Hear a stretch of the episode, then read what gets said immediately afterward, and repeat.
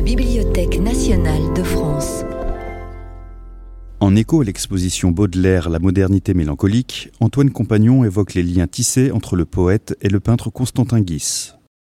Bonjour et je suis heureux de vous retrouver. Euh, cette conférence est donc liée à l'exposition qui a lieu en ce moment à quelques pas d'ici, que je viens de voir, que je n'avais pas encore vu parce que j'étais à New York à l'automne et que le mois de janvier, depuis que je suis revenu, a été assez chargé. Euh, j'ai donc, euh, je viens de voir un certain nombre d'images que, vous allez retrouver euh, dans ma présentation et qui évidemment sont de bien meilleure qualité pour de vrai. je vous invite donc à retourner les voir non loin d'ici.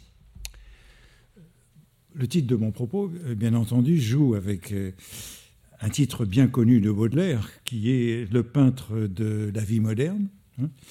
feuilleton publié dans trois livraisons du Figaro, les 26, 29 novembre et 3 décembre 1863. Voici le premier, mais il est là-bas. Les trois sont là-bas, donc de meilleure qualité que dans ces numérisations du site euh, Gallica, euh, pour lequel euh, j'en profite pour faire de la publicité, puisqu'on y trouve beaucoup de choses, presque tout ce dont on a besoin. Voilà donc le début de cet article dans le Figaro du 26 novembre 1863, feuilleton que Baudelaire a publié après beaucoup de difficultés, et feuilleton qui porte pour l'essentiel sur Constantin Guis, que Baudelaire connaît depuis quelques années, depuis 1859, peut-être par l'intermédiaire de Gautier. Et euh, ben, Constantin Guis, vous avez aussi un certain nombre de, d'œuvres qui sont présentées euh, euh, non loin d'ici. Bon, c'est une personnalité compliquée, sans doute aussi compliquée que Mérion, également représenté à l'exposition. Tous les deux sont des personnages singulier, adjectif que Baudelaire aime bien. Euh, Guis est donc euh, maniaque de l'anonymat et, Baudelaire écrit à Poulet-Malassis peu, peu après avoir fait sa connaissance à l'automne de 1859 et, au moment où il écrit sur lui Ah, Guis, Guis, si vous saviez quelle douleur il me cause, ce maniaque est un ouragan de modestie. Il m'a cherché querelle quand il a su que je voulais parler de lui. C'est donc un texte euh, maudit, ce peintre de la vie moderne. Baudelaire l'a soumis à plus de douze périodiques avant qu'il fût enfin publié par le Figaro et à une ribambelle de directeurs de toutes ces revues, y compris Arsène Housset, Carja, euh, qui tenait une revue, euh, Calonne, euh, etc. Euh, ça a été, un, on peut dire, un calvaire que la publication de ces pages. Peut-être que le retard a été un bénéfice, puisque Baudelaire a pu les retravailler durant quatre années, entre 1859 et 1863. C'est l'époque d'autres déboires qui concernent ce que Baudelaire euh, a en cours comme travaux durant la même période, et notamment les poèmes en prose. Hein. Vous avez aussi à l'exposition la publication des poèmes en prose qui a été interrompue par Arsène Housset après trois feuilletons dans la presse en août et septembre 1862, le quatrième étant resté sur euh, épreuve. Les épreuves sont là-bas, puisque euh, Arsène Housset a refusé de continuer cette euh, publication.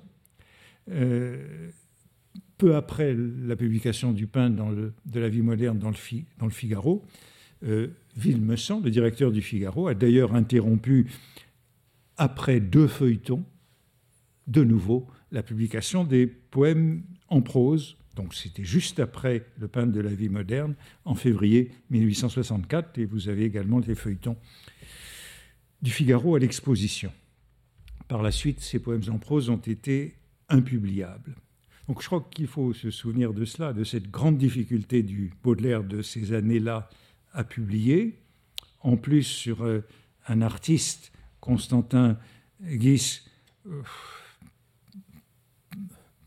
non pas un inconnu, euh, mais peu connu, et qui en outre réclamait que son nom ne fût pas publié. Hein. le voici par Nadar, en gros à l'époque où Baudelaire l'a connu, vers 1859, et de l'autre côté euh, également par Nadar, mais beaucoup plus tard, bien après la mort de Baudelaire, et au milieu dans son portrait par euh, Manet, hein, qui est un pastel qui se trouvait à New York aujourd'hui. Nous ne savons pas très bien où il est, je crois. Alors, euh, Constantin Guis, c'est un, c'est une œuvre anecdotique que c'est là, c'est une œuvre de reportage, d'illustration pour euh, un hebdomadaire anglais, et il faut se rappeler aussi que c'est une œuvre qui est non signée. Euh, Guis ne signait pas euh, ses dessins, et c'est aussi une œuvre qui est en partie choquante dans sa description de la vie parisienne et des Lorettes. Mais on peut tout de même pas ignorer que Guis était ami et de nombreuses personnalités qui, qui l'admiraient. Hein. Euh, dans euh, le Paris de Baudelaire, il était connu de Delacroix, il était connu de Gautier, euh, de Gavarni, proche de Gavarni, de Barbé de Revilly, des Goncourt, qui dans le journal sont assez sévères pour lui, de Champfleury, de Manet, comme vous le voyez là, de, Nadar, surtout de Nadar, puisqu'une importante collection des dessins de Guis proviennent de Nadar. Cette époque du peintre de la vie moderne, c'est donc celle de la dernière période créatrice de Baudelaire, 1858-1860. C'est celle du salon de 1859, c'est celle des tableaux parisiens des fleurs du mal, le cygne, les petites vieilles, les sept vieillards, c'est celle donc euh, des poèmes en prose que Baudelaire a du mal à publier en même temps que le peintre de la vie moderne, et évidemment un grand rapport entre ces poèmes en prose et le peintre de la vie moderne.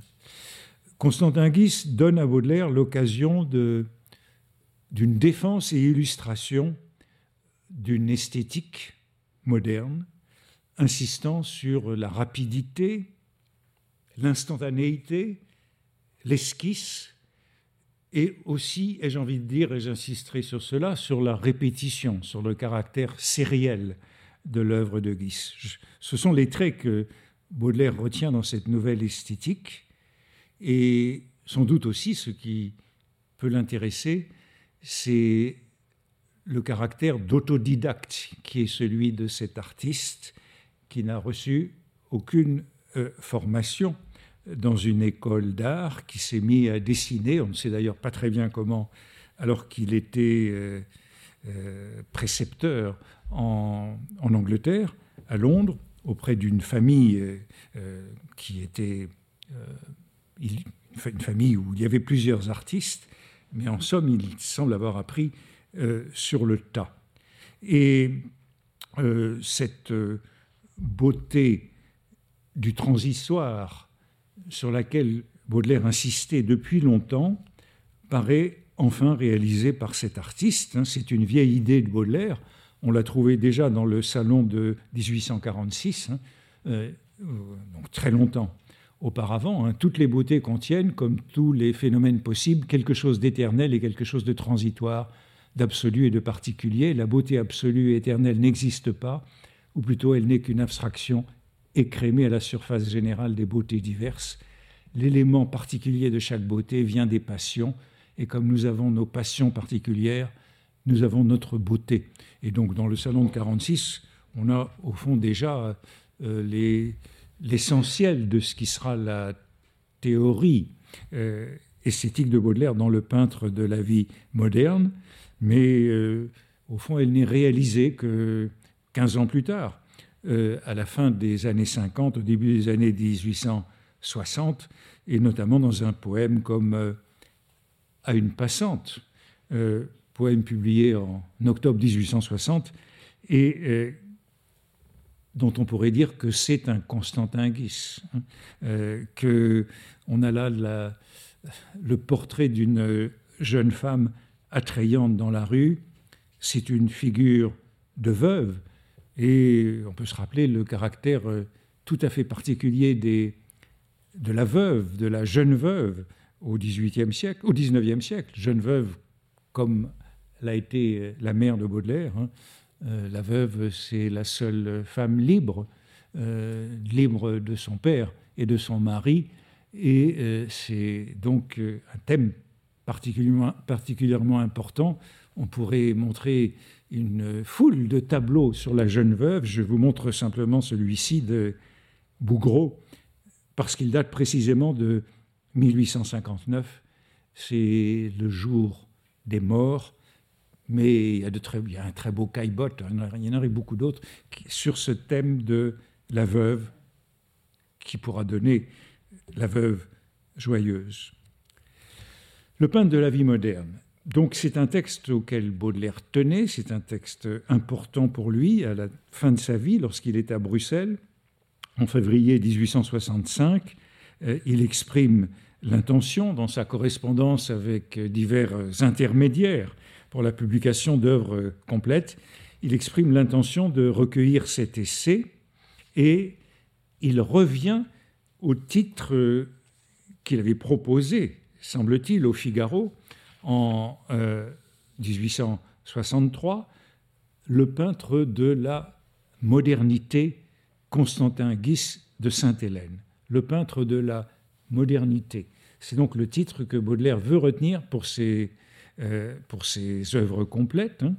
Euh, et vous remarquez aussi que Guis n'est plus anonyme. Il est même Constantin Guis de Sainte-Hélène. De Sainte-Hélène, euh, c'était son père euh, qui avait une carrière de consul au Levant, qui avait ajouté euh, cette particule à son nom. Et Baudelaire, dans cette lettre où il veut revenir à ce titre, le peintre de la modernité, écrit modernité en italique et avec une majuscule, ce qui, me semble-t-il, a une importance quand on euh, sait ce que Baudelaire faisait des majuscules allégoriques. Hein.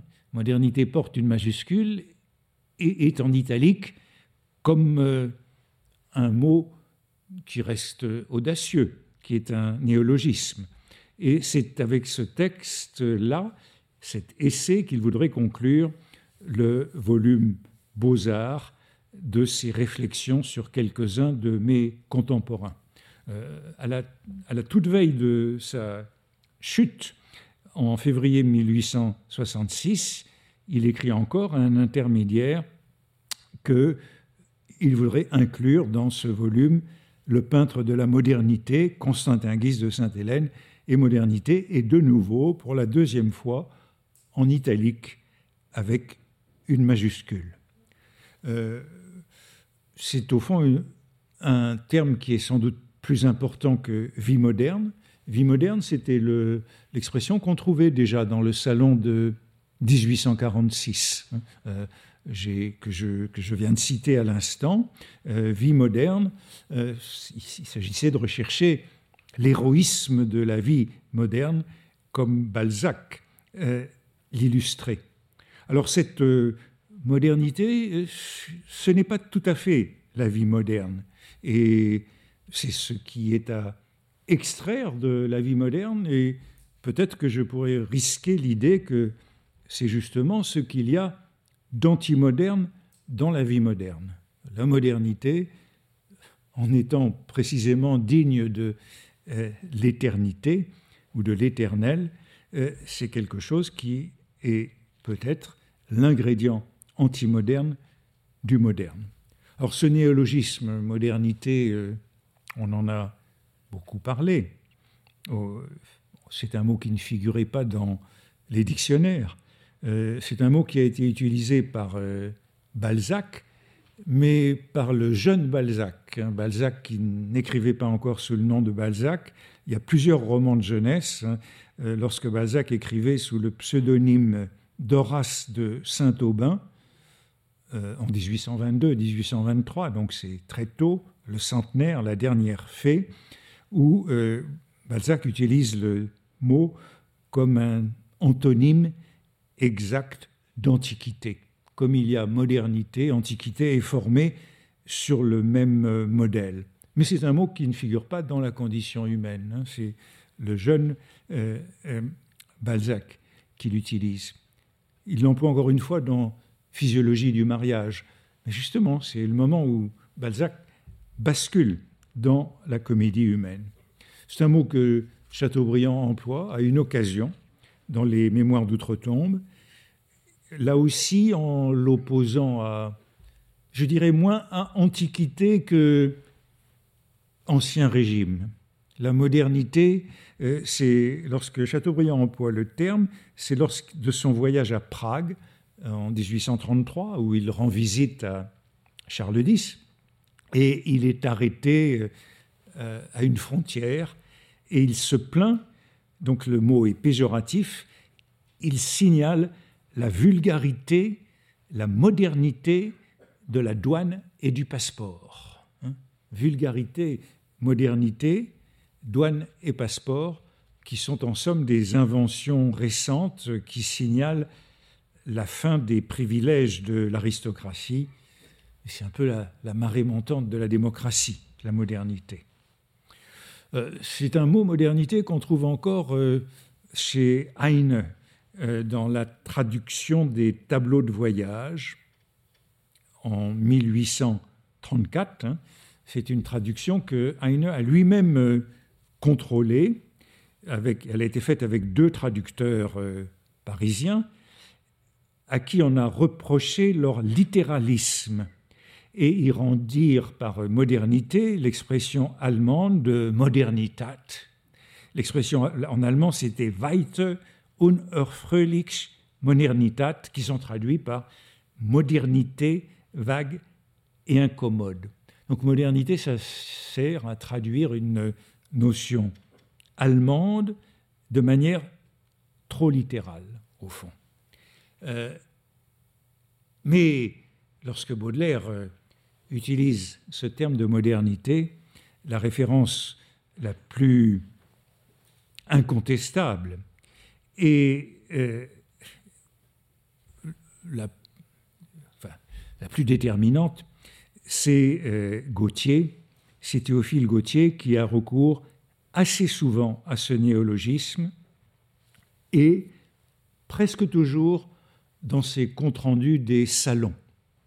Et depuis déjà quelques années, lorsque Baudelaire euh, en arrive à utiliser ce mot.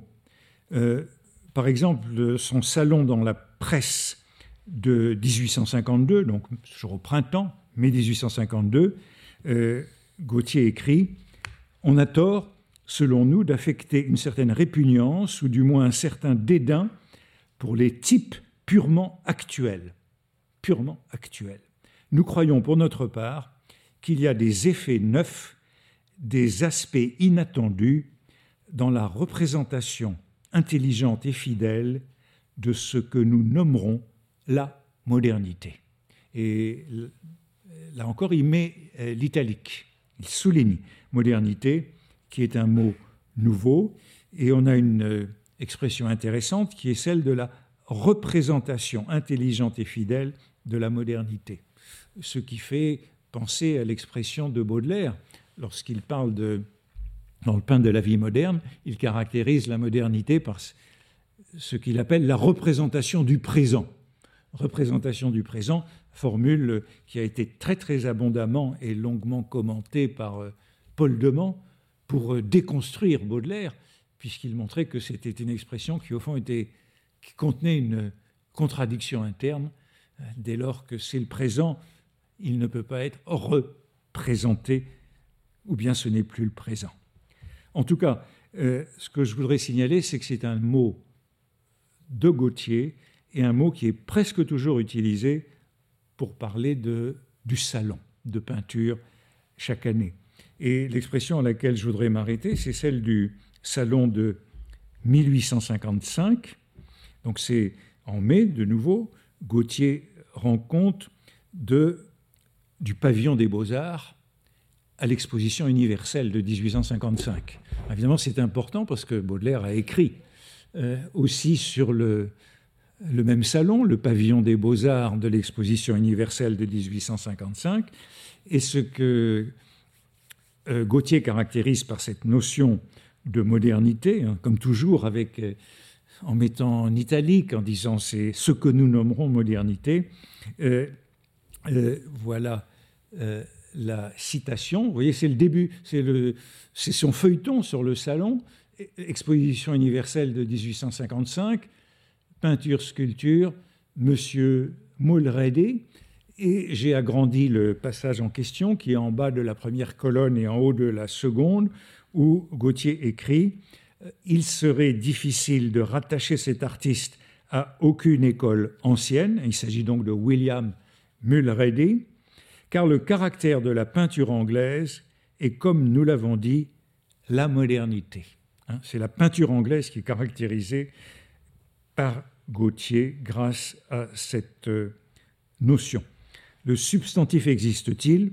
Le sentiment qu'il exprime est si récent que le mot pourrait bien ne pas se trouver dans les dictionnaires. Hein, donc sentiment euh, nouveau, euh, mot qui est absent de dictionnaire, et je crois que c'est très important que ce soit pour caractériser la peinture anglaise, l'Angleterre représentant avec la révolution industrielle et beaucoup d'autres traits, ce qui est nouveau, ce qui est moderne.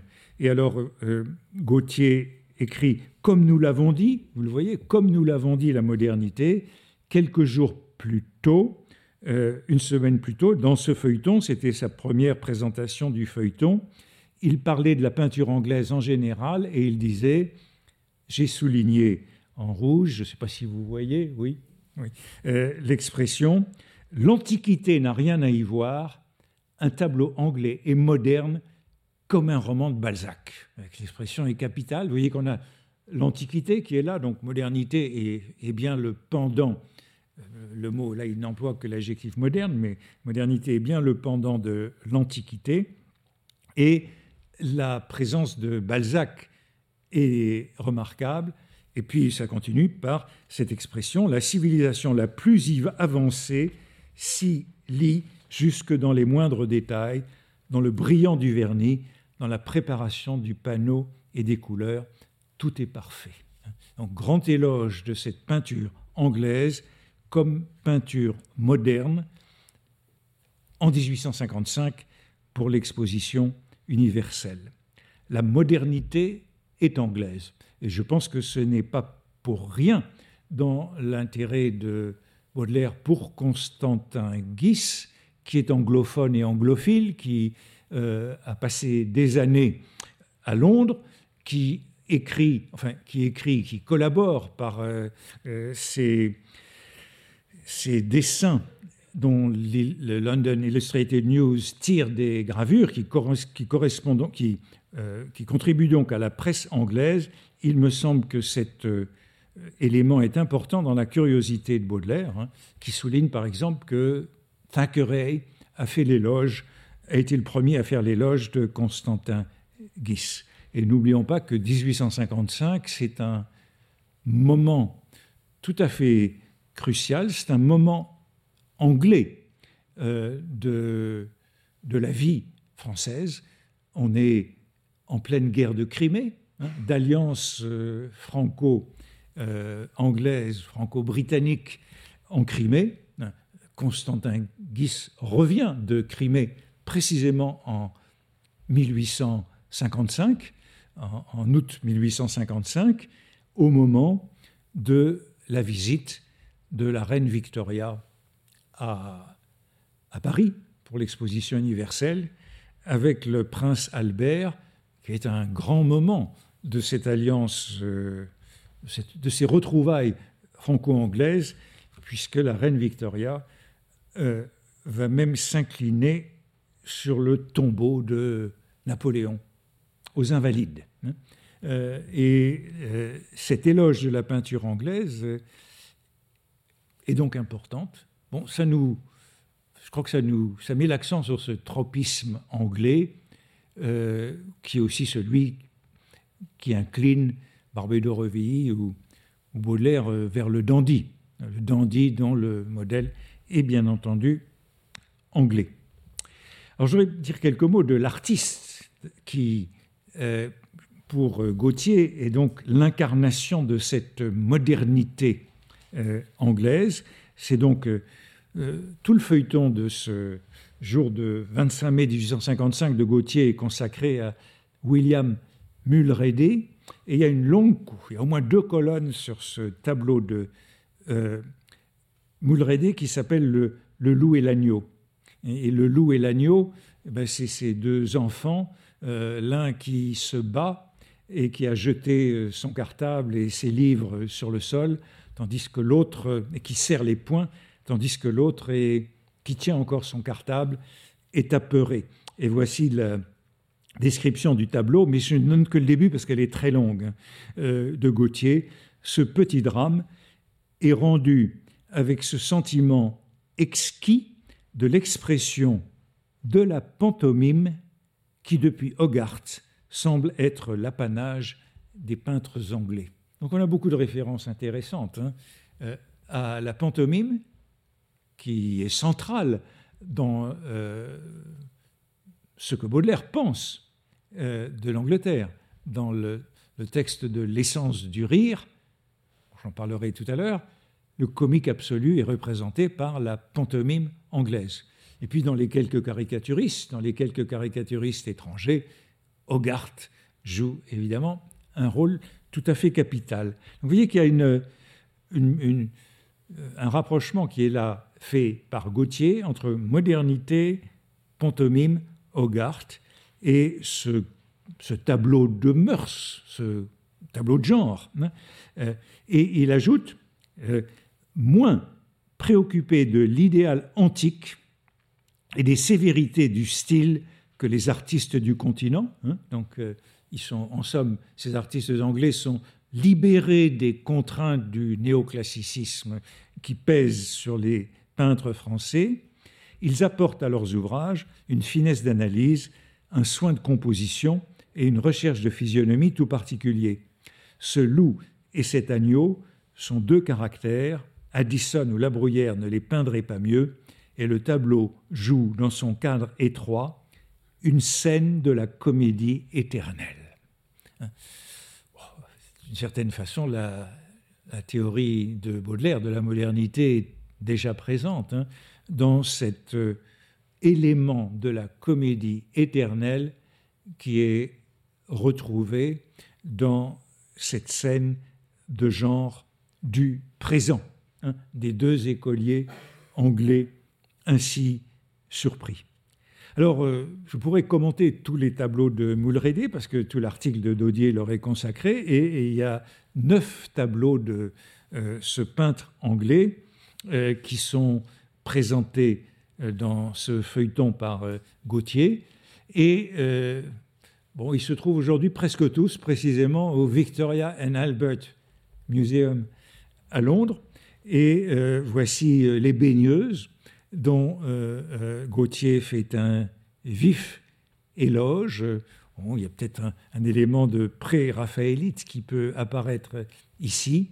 voici une scène tirée du vicaire de Wakefield de Goldsmith.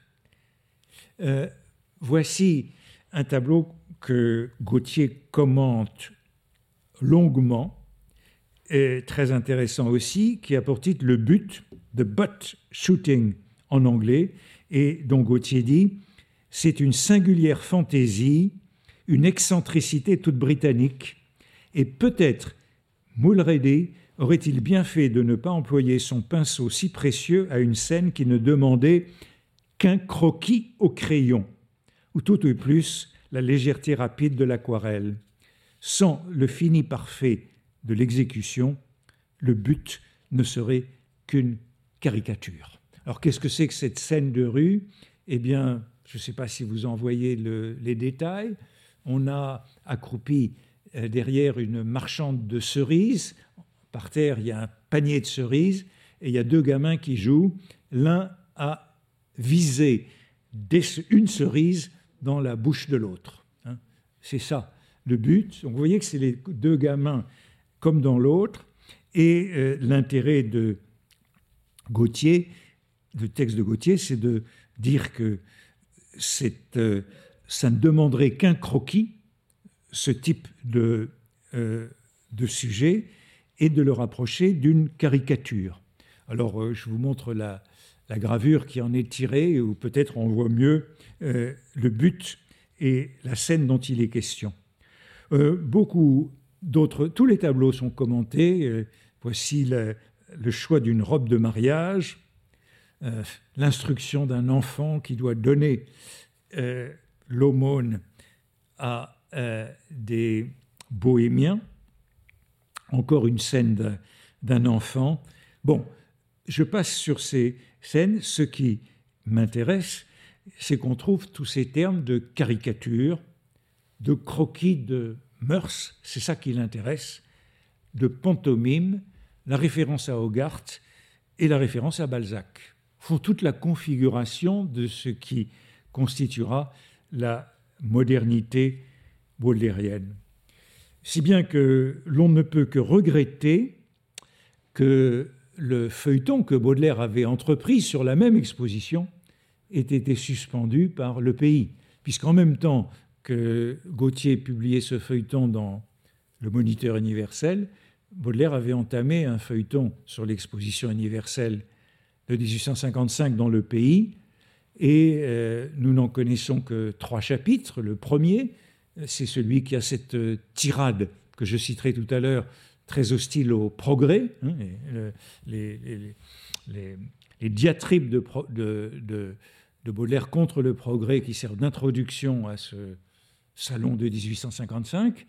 Et puis il y a le chapitre sur Ingres que le pays n'a pas refusé de publier, et puis le chapitre sur Delacroix qui a été publié. Donc il y en a eu deux de publiés, un intermédiaire qui, n'a pas été publié par le pays, et Baudelaire a arrêté, voilà encore un Mulready, et voilà ce que Baudelaire, il y a le post-scriptum du premier texte où Baudelaire nous dit qu'il va écrire sur les peintres euh, les peintres anglais. L'exposition des peintres anglais est très belle, très singulièrement belle, mais toujours cet adverbe singulier, singulier chez Baudelaire, singulier comme Mérion, singulier euh, comme Constantin Guis, comme tout ce qu'il aime, et digne d'une longue et patiente étude que nous n'avons pas.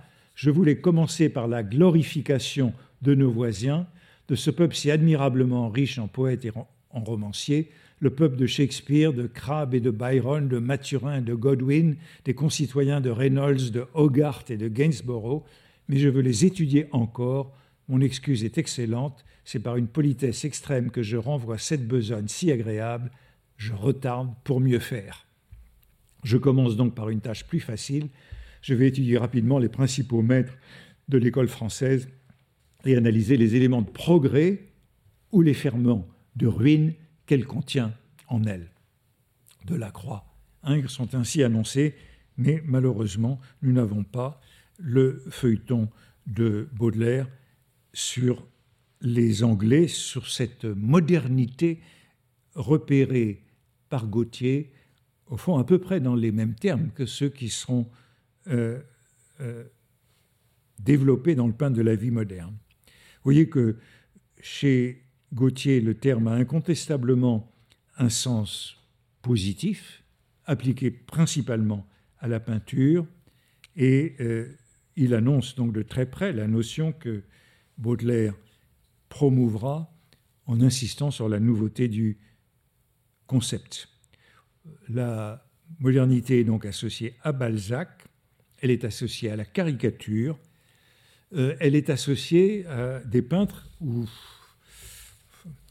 qui n'aurait sans doute pas rencontré l'assentiment de Baudelaire, puisque dans le salon de 1864, Gautier parle de modernité absolue à propos de ce tableau, l'empereur à Solferino de Messonnier, artiste que Baudelaire appréciait peu, et qui est qualifié, justement dans le peintre de la vie moderne, d'un de nos peintres les plus en vogue, dont les défauts d'ailleurs, sont si bien appropriés aux défauts de la foule qu'ils ont singulièrement servi sa popularité.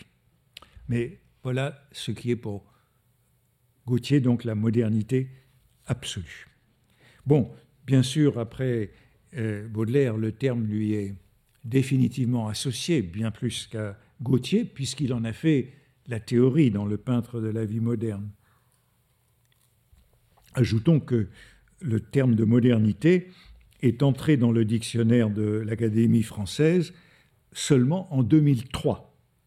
Et avec euh, ce sens, hein, notion esthétique introduite par le poète Charles Baudelaire en 1856. Je ne sais pas pourquoi 1856.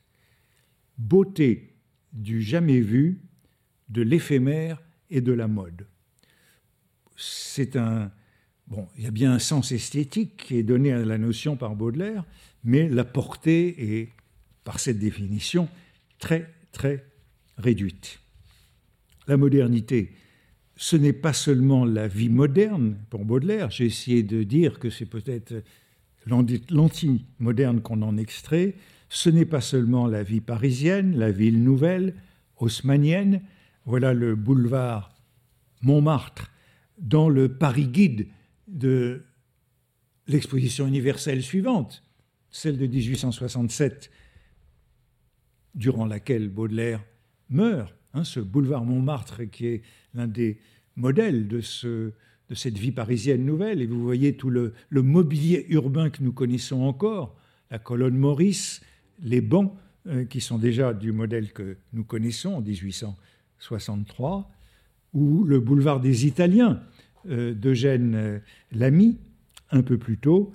Il y a cette modernité, le boulevard, le café, c'est la modernité des yeux des pauvres, le poème en prose que Sainte-Beuve appelle également le café neuf. C'est la modernité, c'est autre chose. Aussi, il faut ajouter que on a souvent contesté le choix de Guis, mais je ne m'étendrai pas là-dessus auprès de euh, Courbet et de Manet. Il se trouve que ces deux représentations sont à l'exposition voisine.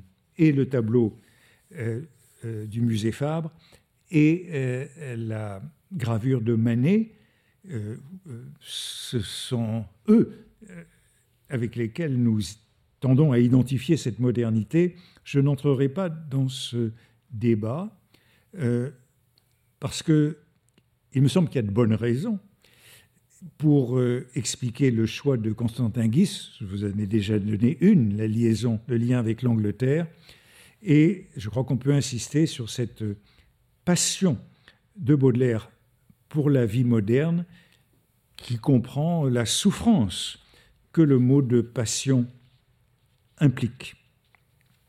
On pourrait aussi évoquer euh, dans cette souffrance de Baudelaire euh, celle qu'il éprouve face à la photographie, avec laquelle il est très dur dans le salon de 1859, alors que le meilleur photographe contemporain est son ami Nadar, qui expose dans ce salon de 1859. Et on a là quelque chose de tout à fait représentatif de cette passion avec la dimension de souffrance qui est celle de Baudelaire, euh, haine de la photographie et en même temps il n'y a pas de meilleur portrait d'écrivain que les 15 portraits photographiques que nous avons de Baudelaire.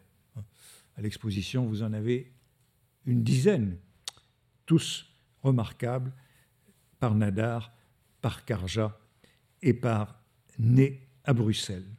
Donc la modernité, elle est arrachée au moderne. Ce n'est pas la vie moderne.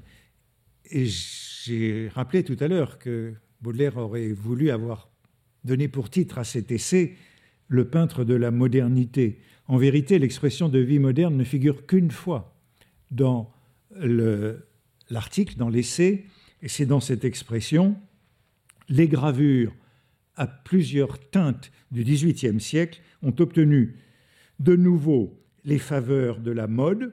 Donc c'est un retour de l'ancien, quelque chose qui revient. Comme je le disais tout à l'heure, le pastel, l'eau forte, l'aquatinte ont fourni tour à tour leur contingent à cet immense dictionnaire de la vie moderne disséminé dans les bibliothèques, dans les cartons des amateurs et d'ailleurs les vitres des plus vulgaires boutiques. Dès que la lithographie parut, elle se montra tout de suite très apte à cette énorme tâche, si frivole en apparence. Nous avons dans ce genre de véritables monuments, on a justement appelé les œuvres de Gavarni et de Daumier des compléments de la vie humaine. C'est eux qui ont illustré Balzac. Et vous voyez aussi la présence de la lithographie, qui est très importante dans cette euh, conception baudelairienne de la, euh, de la modernité, parce que la lithographie, c'est le moyen de reproduire beaucoup d'images, c'est un moyen moderne, et euh, c'est un moyen qui... c'est un moyen qui est là aussi assez rapidement remplacé par la photographie. Alors Constantin Guis est donc moderne, je crois, pour un certain nombre de raisons. Il est moderne par, euh, par l'Angleterre, il est moderne par l'anonymat, il est moderne par l'incognito dans la foule, il est moderne par le fait qu'il ne signe pas, qu'il produit des œuvres par milliers en série. Euh, en mars 1861, Baudelaire invite un éditeur à voir sa collection de dessins de Guis et il en a communiqué un millier au ministère d'État pour obtenir une pension à Constantin Guis, un millier de dessins sur la guerre de Crimée. Euh, je suis allé, il n'y a pas très longtemps, voir l'exposition qui avait lieu au musée d'Orsay, qui s'appelait Enfin le cinéma. Elle est terminée maintenant, mais il était très intéressant d'y observer que le cinématographe n'y apparaissait qu'au troisième tiers du parcours. Jusque-là, ce dont il était question, c'était de l'invention du mouvement, de la vitesse, du défilé, comme s'il y avait eu le cinéma avant le cinéma, comme si on s'intéressait à l'image en mouvement, à l'image mobile, bien avant que la technique permette de, la réaliser plus aisément. Donc, euh, au fond, le cinéma, on pourrait dire, si on voulait aller jusqu'au bout de la thèse, le cinéma était appelé par tout ce qui avait eu lieu depuis euh, au moins deux générations. Et euh, on pourrait dire que bon, il n'y avait pas de Constantin. Je crois qu'il n'y avait pas de Constantin Guise dans cette exposition en fin de cinéma, mais il aurait très bien pu y figurer euh, parce qu'il est là comme déjà un moment de cette révolution de l'image ou révolution anthropologique euh, qui fait que l'image devient sérielle, qu'il y a des masses de dessins de Guis avant les cathédrales ou les meules de Monet, il produit en série. D'ailleurs, il y avait une exposition de Constantin Guis en même temps à Orsay, mais dans une autre salle, euh, dans les combles. Mais en tout cas, il y avait la concomitance euh, de Guis et de enfin le cinéma. Et euh, j'évoquais tout à l'heure Nadar, puisque c'est Nadar qui avait la grande collection de, des Constantinguistes. On ne sait pas très bien comment euh, il les avait récoltés, notamment ceux de la guerre de Crimée. Constantin Guis lui écrivait en 1857, après avoir appris que Nadar désirait se procurer de ses dessins. Euh, qui n'avait aucun attachement à ces dessins, écrit à Nadar J'en ai des masses chez moi. Ces croquis n'ont aucune valeur, je le sais. Si deux ou trois cents vous étaient agréables, je serais heureux de vous les envoyer. Hein? Donc il, distribue ces dessins par centaines. Vous voyez qu'il y a chez Guis un côté moderne, un côté moderne paradoxal, puisqu'après tout, il exerce son activité dans un art ou dans une technique qui est en voie de disparition, puisque ce qu'il fait, ce sont des croquis, par exemple de la guerre de Crimée, des instantanés qui sont envoyés à Londres et gravés à Londres, euh, gravure sur bois, dans euh, le journal pour lequel il travaille. C'est une technique qui est en voie de disparition, qui est remplacé par la photographie. En même temps que lui, pendant la guerre de Crimée, il y a le grand photographe qui est là, Roger Fenton, le photographe anglais, qui envoie lui des photos à Londres. Mais on ne met pas non plus les photos dans le journal. À partir des photos de Fenton, comme à partir des dessins de Guis, on fait des gravures. Ce n'est pas la photo est là justement seulement comme un document, comme un instantané qui sert à faire une gravure. Je vous montre quelques deux, deux exemples de ces dessins de Guis et des gravures qui, sont, qui en sont tirées à Londres, parce que ça nous montre aussi la transformation d'une esthétique et nous rappelle ce que Baudelaire voyait. Euh, bon, en, voici un. Voici ce que Guis envoyait à Londres. C'est un dessin d'une punition des mercenaires turcs qui étaient les Bachibouzouk par euh, un officier, si mes souvenirs sont bons, polonais. Donc, qui, punition physique. Voilà, ce que Guis envoie à Londres, et vous voyez que c'est accompagné d'un très très long commentaire, un très long texte qui donne tous les détails, et c'est pourquoi Guis n'est pas seulement un dessinateur, il est aussi un journaliste. Ce commentaire qui est là sera publié pratiquement tel quel dans la colonne qui voisine la gravure. Hein. donc c'est le texte, qui, c'est la légende du dessin qui devient la légende de la gravure.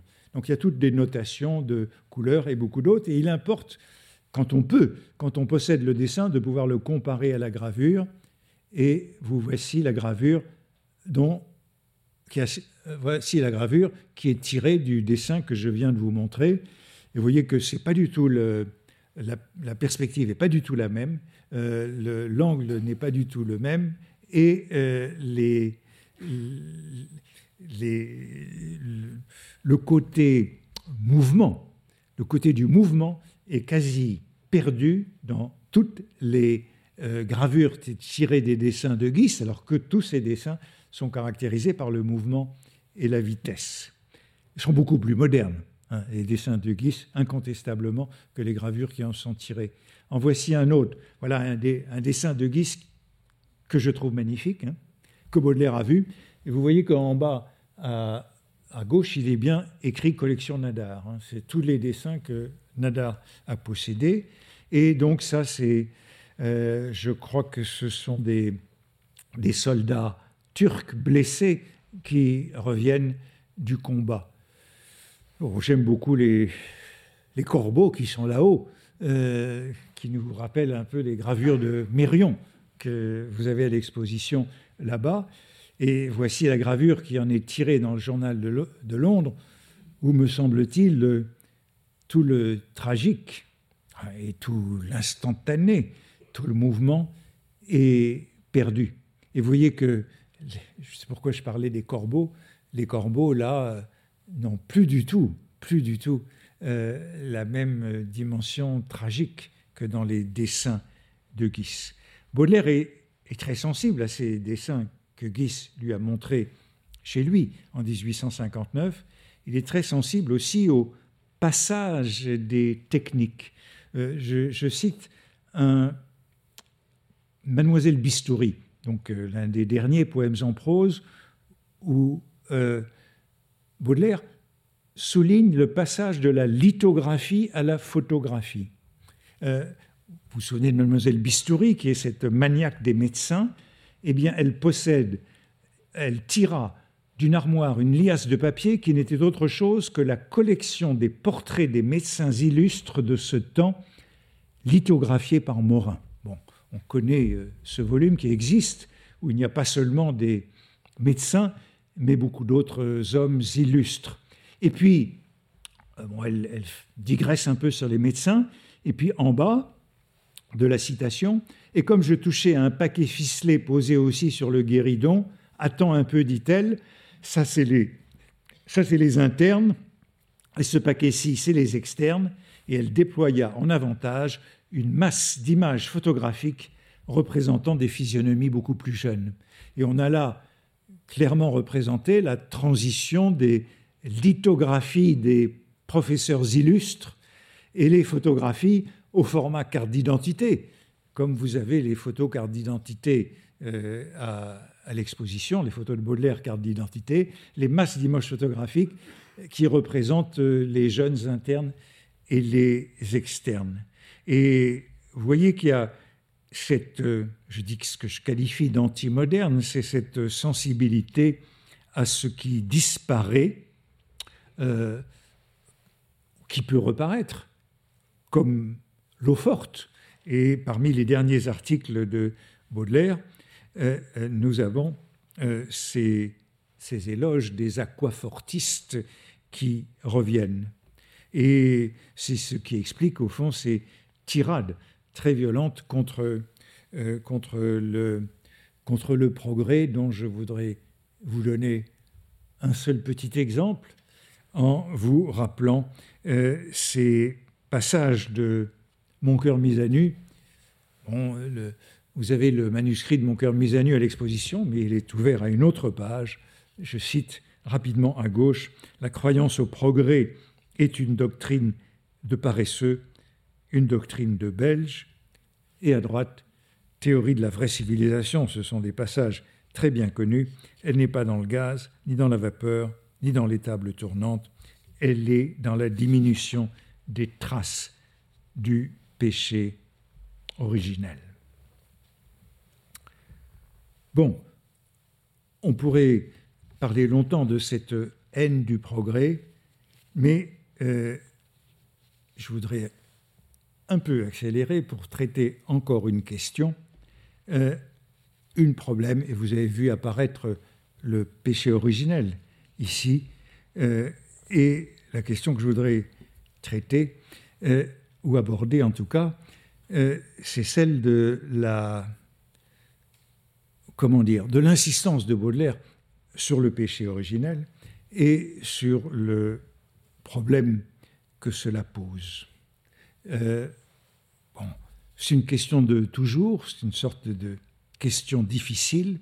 Euh, euh, est-ce que Baudelaire a toujours eu cette fascination pour le péché originel? Et certains soutiennent que c'est quelque chose qui n'intervient qu'après qu'il a été, comme il dit, dépolitiqué par le coup d'État et surtout par le plébiscite qui suivit le coup d'État. Hein.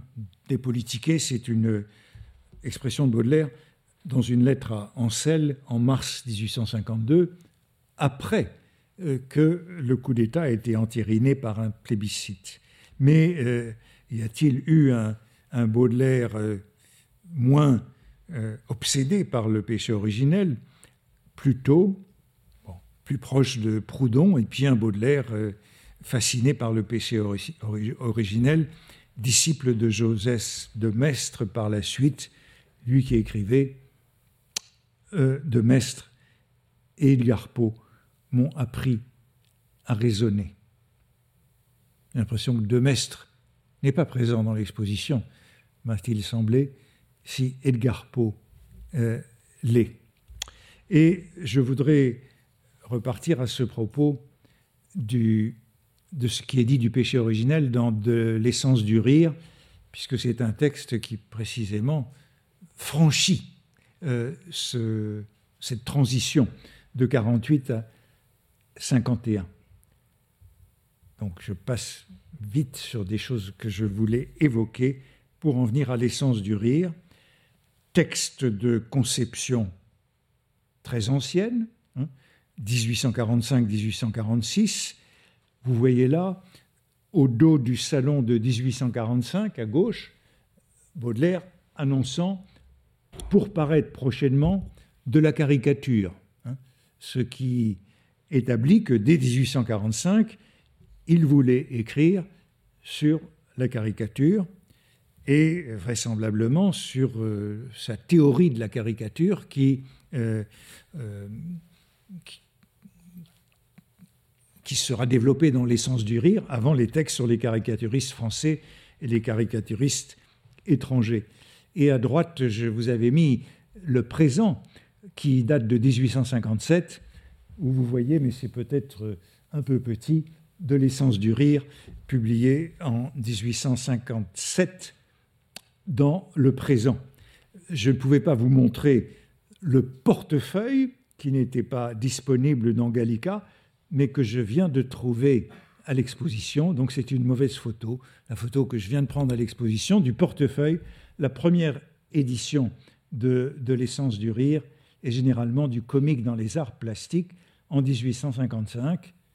Euh, j'espère qu'on en a profité pour la numériser et qu'on pourra désormais y avoir accès. Alors, la question que je voudrais poser, c'est, voilà un texte qui a été ébauché, entamé par le jeune Baudelaire en 1845-1846, qui est publié de manière tardive en 1855 et 1857. Entre les deux, eh bien, il y a la Révolution de 48, le coup d'État, ce moment par lequel Baudelaire a été dépolitiqué. Et euh, dans ce texte, il y a, on pourrait dire, une réflexion antimoderne tout à fait caractérisée. Mais est-ce que cette réflexion antimoderne était là à l'origine ou est-ce qu'elle a été ajoutée? Réflexion antimoderne qui fonde le rire, la thèse de Baudelaire sur le rire et sur le comique, qui est fondée sur le péché originel, sur la chute. Pour Baudelaire, le rire est inséparable du péché originel. Alors, ça pose une assez sérieuse question. Euh, euh, Baudelaire euh, pouvait-il donner cette torsion, cette inflexion aussitôt?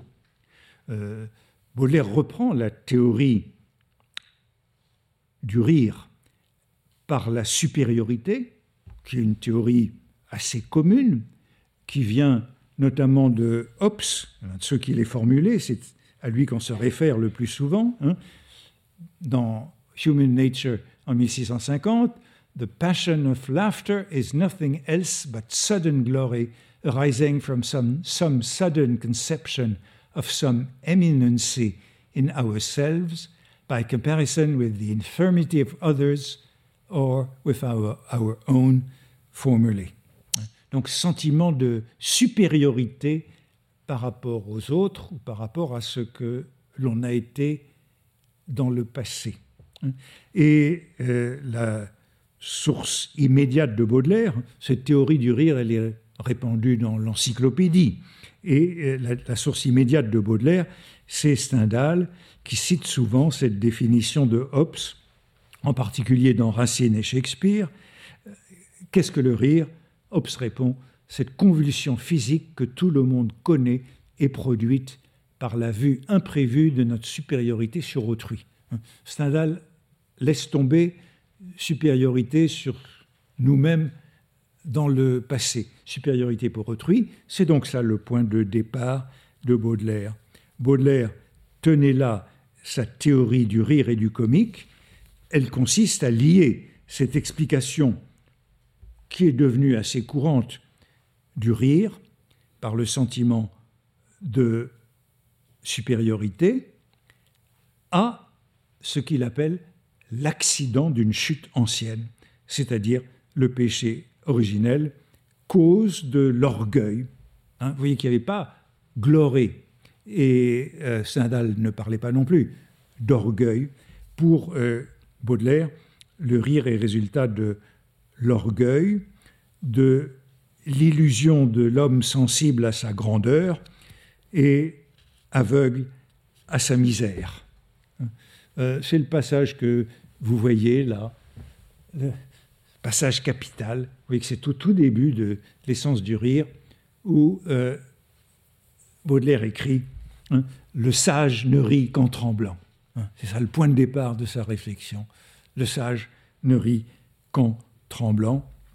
Et euh, il se demande s'il faut attribuer cette citation en italique à Joseph de Maistre, ce soldat animé de l'Esprit Saint, ou bien à Bossuet, cette sévérité de pensée et de style va bien à la santé, sainteté majestueuse de Bossuet, ou enfin à Bourdalou, l'impitoyable psychologue chrétien. Bon, euh, on sait que l'emprunt un peu transformé de Baudelaire vient de Bossuet, qui écrivait Il était ordinaire au père, père de l'Église, de prendre à la lettre la parole de notre Seigneur, Malheur à vous qui riez, car vous pleurerez. Et puis un peu plus bas, l'idée Le fol éclate en riant, mais le sage rit à peine un petit bruit et d'une bouche timide. Hein, donc c'est le rire associé à la folie, mais la sagesse, c'est un sourire silencieux. C'est dans les maximes et réflexions sur la comédie. Pour euh, Baudelaire, le rire est donc lié clairement à la chute. Voilà le passage. Hein. Il est certain, si l'on veut mettre au point de vue, si l'on veut se mettre au point de vue de l'esprit orthodoxe, que le rire humain est lié à l'accident d'une chute ancienne, d'une dégradation physique et morale. Et puis un peu plus bas, j'ai souligné la phrase Le rire et les larmes ne peuvent pas se faire voir dans le paradis des délices. Ils sont également les enfants de la peine, et ils sont venus parce que le corps de l'homme énervé manquait de force pour les contraindre.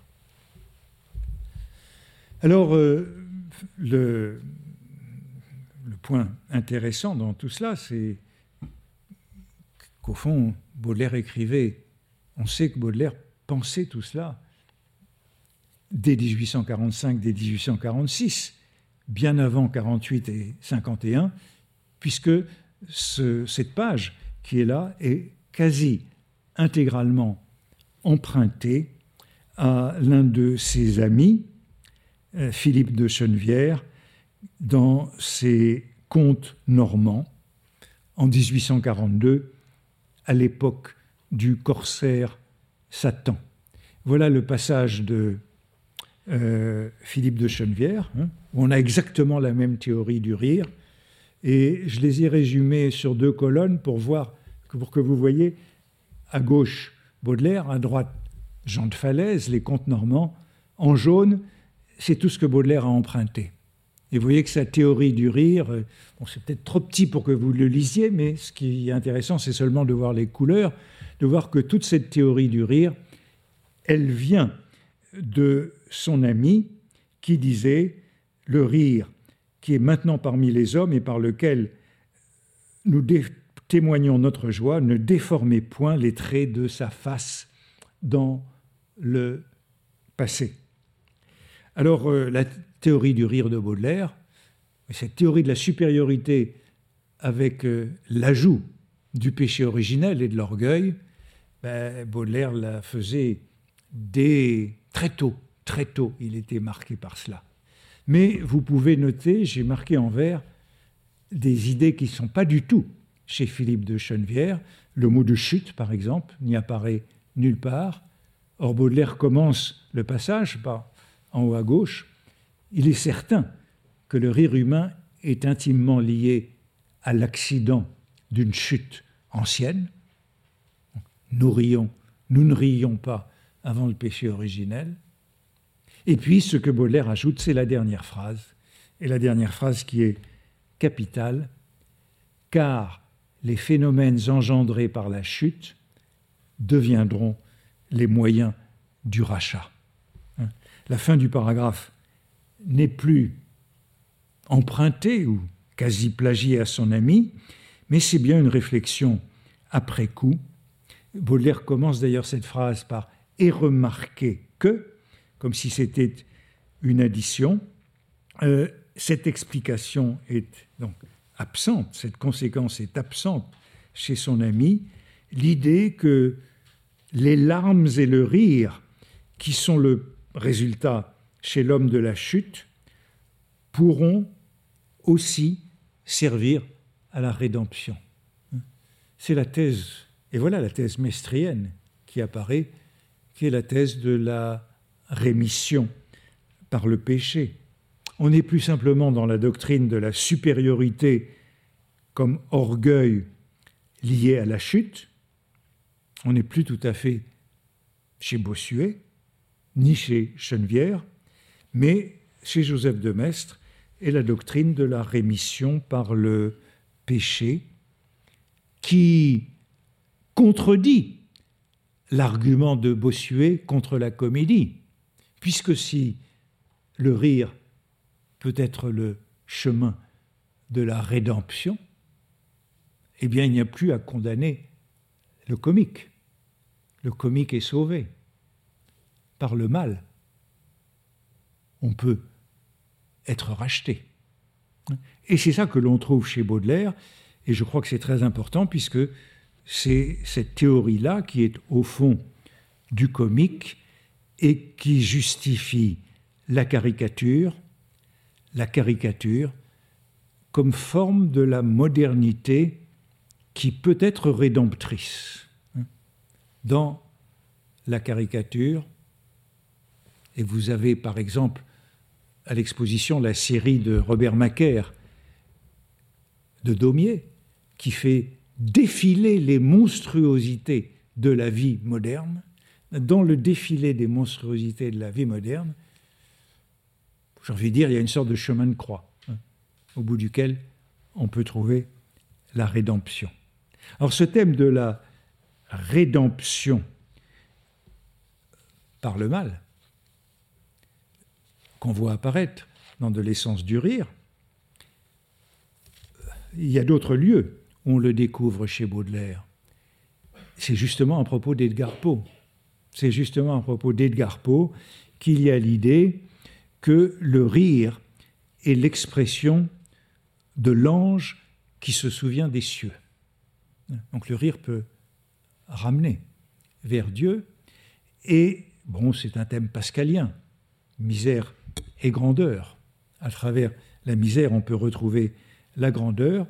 Et voici par exemple ce que Baudelaire écrit dans les notes nouvelles sur Edgar Poe. L'impossibilité de trouver un motif raisonnable suffisant pour certaines actions mauvaises et périlleuses pourrait nous conduire à les considérer comme le résultat des suggestions du diable. Si l'expérience de l'histoire ne nous enseignait pas que Dieu en tire souvent l'établissement de l'ordre et le châtiment des coquins, après s'être servi des mêmes coquins comme de complices. Tel est le mot qui se glisse, je l'avoue, dans mon esprit, comme un sous-entendu aussi perfide qu'inévitable. Donc c'est la même idée, c'est l'idée que euh, le, en se servant de coquins comme complices, par euh, le chemin euh, des larmes et du rire, par le chemin des monstruosités et du mal, il y a un moyen de trouver le salut. Alors c'est une thèse qui, me semble-t-il, est celle-là proprement baudelairienne. Hein, quand Baudelaire dit dans Mon cœur mis à nu, il y a dans tout homme à toute heure deux postulations, l'une vers Dieu, l'autre vers Satan, ben, cela n'exclut pas que par Satan, il y ait un chemin vers Dieu. Ainsi, le rire s'explique par un sentiment de supériorité qui a une origine satanique. Baudelaire peut formuler une théorie générale du comique dans la littérature, mais à la différence par exemple du grotesque chez d'autres romantiques, insensible à la dimension carnavalesque du rire, eh bien, Baudelaire y ajoute la dimension de la rédemption possible du mal par le mal. voyez qu'il y a là une sorte de légitimation du grotesque, de la caricature, qui permet un rachat. Je voudrais terminer donc en vous montrant quelques images où on peut voir cette conjonction entre les aspects de la vie moderne, le bal masqué notamment, la mascarade et, et la danse macabre. Et la danse macabre qui nous mène euh, vers le chemin euh, du salut. Euh, il y a beaucoup de choses qui concernent la mascarade bal masqué, danse macabre, comme avatar de ce que j'appelle cette vie antimoderne, de cette antimodernité. La caricature politique, la caricature de mœurs, la caricature sociale est moderne, même si euh, Champfleury euh, a fait une histoire de, la caricature antique, qui est un pendant de son histoire de la caricature moderne. Mais il a d'abord fait l'histoire de la caricature moderne, qui est à l'exposition d'ailleurs, et ensuite, euh, mais c'est ça, ça n'a pas du tout la même importance, une histoire de la caricature antique. La caricature moderne, euh, elle a souvent, j'avais envie de dire presque toujours, une dimension carnavalesque et de mascarade. Voici l'une des premières caricatures de, de Caen dans, le, dans la caricature en 1830, qui s'appelle, vous voyez le titre en bas, Grand sauteur, et elle représente les hommes politiques de 1830 en saltimbanque. Là aussi, grand thème boldérien que celui du saltimbanque. On représente les politiques en saltimbanque. Où voici une caricature que Baudelaire commente dans quelques caricaturistes français, celle-ci, qui est imitation libre d'un tableau du Titien, au Louvre sur la droite, hein, la couronne d'épines, et sur la gauche, la caricature de la caricature qui montre la liberté de la presse torturée par euh, les ministres de Louis-Philippe. Et vous reconnaissez euh, euh, de dos, puisqu'il est toujours montré de dos, Louis-Philippe pour éviter la censure. Donc on a là une caricature blasphématoire, hein, et voici le commentaire de Baudelaire. Voici la liberté, hein, c'est la liberté de la presse en 1834, peu avant qu'elle soit euh, supprimée euh, par le régime de Louis-Philippe, amenée dans la chambre des tourmenteurs, on va lui broyer ses chevilles délicates, on va lui ballonner le ventre avec des torrents d'eau ou accomplir sur elle toute autre abomination. Ces athlètes aux bras nus, aux formes robustes, affamés de torture, sont faciles à reconnaître. C'est monsieur un tel, monsieur un tel et monsieur un tel, les bêtes noires de l'opinion. Celui qui est toujours reconnaissable, c'est l'homme au grand nez, c'est Argout, mais c'est aussi Louis-Philippe de dos. Je voudrais donc finir sur ce thème de la mascarade comme forme de l'antimoderne dans le moderne. Et ça nous ramène à Constantin Guis, puisque certains soutiennent que Baudelaire et Guis se seraient rencontrés au Casino Cadet, le casino de la rue Cadet, salle célèbre qui a été ouverte en janvier 1859. Donc ça nous ramène exactement dans ces années de la conjonction Baudelaire-Guis. L'architecte du casino Cadet, c'est l'architecte Charles Duval qui a construit beaucoup de ces salles de spectacle et de ces cafés neufs. C'est l'architecte des grands cafés des boulevards, c'est aussi l'architecte du Bataclan, un peu plus tard. Et euh, dans Le peintre de la vie moderne, euh, Baudelaire fait une liste de ces lieux de spectacle contemporain. Voici maintenant, ouvrant leurs galeries pleines de lumière et de mouvement, ces Valentino, ces casinos, ces Prado, autrefois des Tivoli, des Idali, des Folies, des Paphos, ces Capharnaüm où l'exubérance de la jeunesse fainéante se donne carrière. Ce sont les lieux du plaisir parisien les principaux établissements à la mode à l'époque. Voici le Valentino, salle de bal qui est euh, rue Saint-Honoré. Euh, et voici le casino de la rue Cadet. Euh, pardon, non, c'est le bal Mabi. Le bal Mabi, c'est le, bal d'été du Valentino, dehors. Hein. On est au Valentino l'hiver et au bal Mabi l'été. Et voilà le casino cadet où Guis et Baudelaire se seraient rencontrés, qui était donc rue Cadet. Aujourd'hui, c'est le Grand Orient qui se trouve euh, sur, ce, euh, sur ce terrain. Et euh, ce casino de la rue Cadet est représenté là au moment où il vient d'ouvrir, en 1859. Bon, c'est une photo que j'ai prise dans un livre, donc elle n'est pas très bonne, mais ça nous montre un autre aspect de ces personnages de Constantin Guis. Et voici la description du casino cadet dans, euh, dans le journal amusant au moment de son ouverture en 1859, parce qu'il est important de rappeler que c'est aussi au casino cadet que Baudelaire a entendu Wagner. Il y avait les jours de bal masqués et les jours de concert, hein,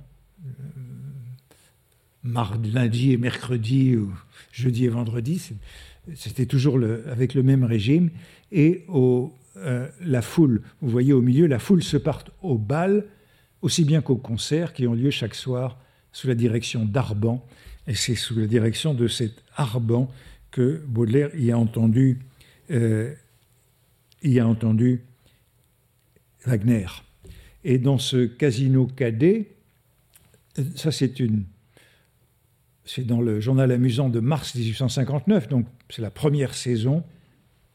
Là aussi, je suis désolé, l'image n'est pas très bonne, c'est celle de Gallica. C'est le bal masqué. Donc euh, le bal masqué. Vous voyez que c'est la même architecture que je vous avais montré tout à l'heure, avec cette galerie en haut. Le bal masqué, très à la mode durant cette époque. Alors on nous dit que euh, Constantin Guis et Baudelaire fréquentaient ces bals masqués et que il est aussi euh, peut-être intéressant de savoir que le casino cadet en 1861 a explosé. Explosion de gaz au casino cadet. Euh, ça nous rappelle aussi que le gaz est une donnée importante de cette période que j'avais développée euh, dans un livre précédent, hein. Paris au gaz. Paris au gaz, c'est l'éclairage, mais c'est aussi l'explosion. Hein. Ça explose assez souvent, Paris. Mais euh, voilà, je voudrais vous rappeler que le bal masqué nous mène à beaucoup de d'affinités que nous pouvons voir dans cette modernité de Guis. Euh, voilà, voilà des, des Guis du bal au casino cadet. Hein. Voilà le casino cadet qui était justement, c'est une photographie que j'ai prise du casino cadet, qui était à l'exposition qui était à Orsay euh, le mois dernier, hein, dans, les, dans les combles d'Orsay. Cette petite exposition Guis, la légende de celui-ci, c'est le casino cadet en 1860. Et je voudrais le rapprocher pour montrer que cette modernité de Guis n'est pas incompatible avec celle de Manet. Ah, pourquoi est-ce que ça ne vient pas ah, La photo a, disparu. C'était le bal masqué à l'opéra de Manet que je voulais vous montrer. Ben, le voilà. Ben, vous, irez le chercher. Le bal masqué à l'opéra de Manet, qui est au fond très proche de. Bizarre qu'il ait disparu. On me l'a volé. Euh, mais euh, allez vérifier comment il se rapproche. Et je voulais faire cet autre rapprochement entre les jardins des Tuileries de Manet et ce Guis des Champs-Élysées qui est à l'exposition. Il hein. faut nous rappeler qu'au fond, cette modernité que nous serions parfois tentés d'attribuer à Manet plutôt qu'à Guis, elle est déjà sur beaucoup de ses dessins de Guis. Et je terminerai en évoquant le bal macabre, la danse macabre, auquel tout cela nous ramène comme forme de l'antimodernité, puisque, après tout, ce sont les gravures de, de Callot, hein, le bal masqué de Callot, qui euh, sert de modèle de la caricature pour Baudelaire, hein, euh, qui retourne donc pour retrouver chez Callot le modèle du comique moderne. Hein. ce sont ces caprices de Callot qu'il analyse dans les caricaturistes étrangers comme modèle du comique italien, le comique italien qui est la forme du vrai comique, qui nous rappelle le comique contemporain de bureau d'un côté, par euh, Nadar euh, jeune, et à droite, Matthews, qui est le clown de la pantomime anglaise, modèle de la pantomime et du comique pour Baudelaire. Voilà la pantomime anglaise que Baudelaire a vue et qui est pour lui le modèle absolu du comique et je dirais forme de la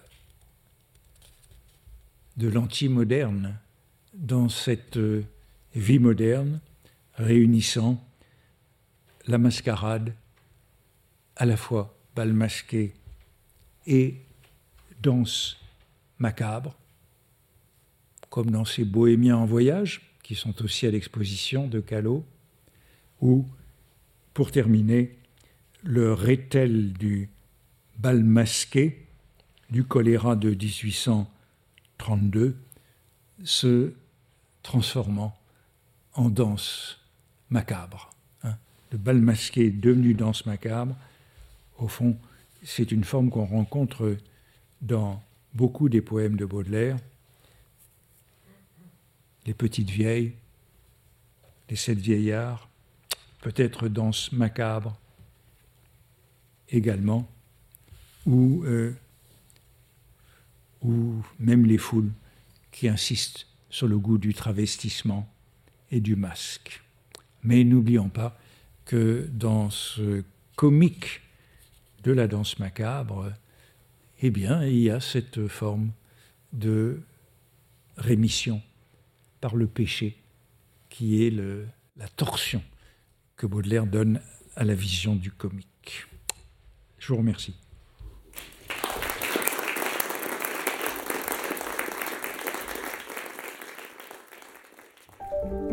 Vous venez d'écouter un podcast de la Bibliothèque nationale de France. Retrouvez les conférences, rencontres et créations de la BNF sur toutes les plateformes de podcast ainsi que sur le site bnf.fr.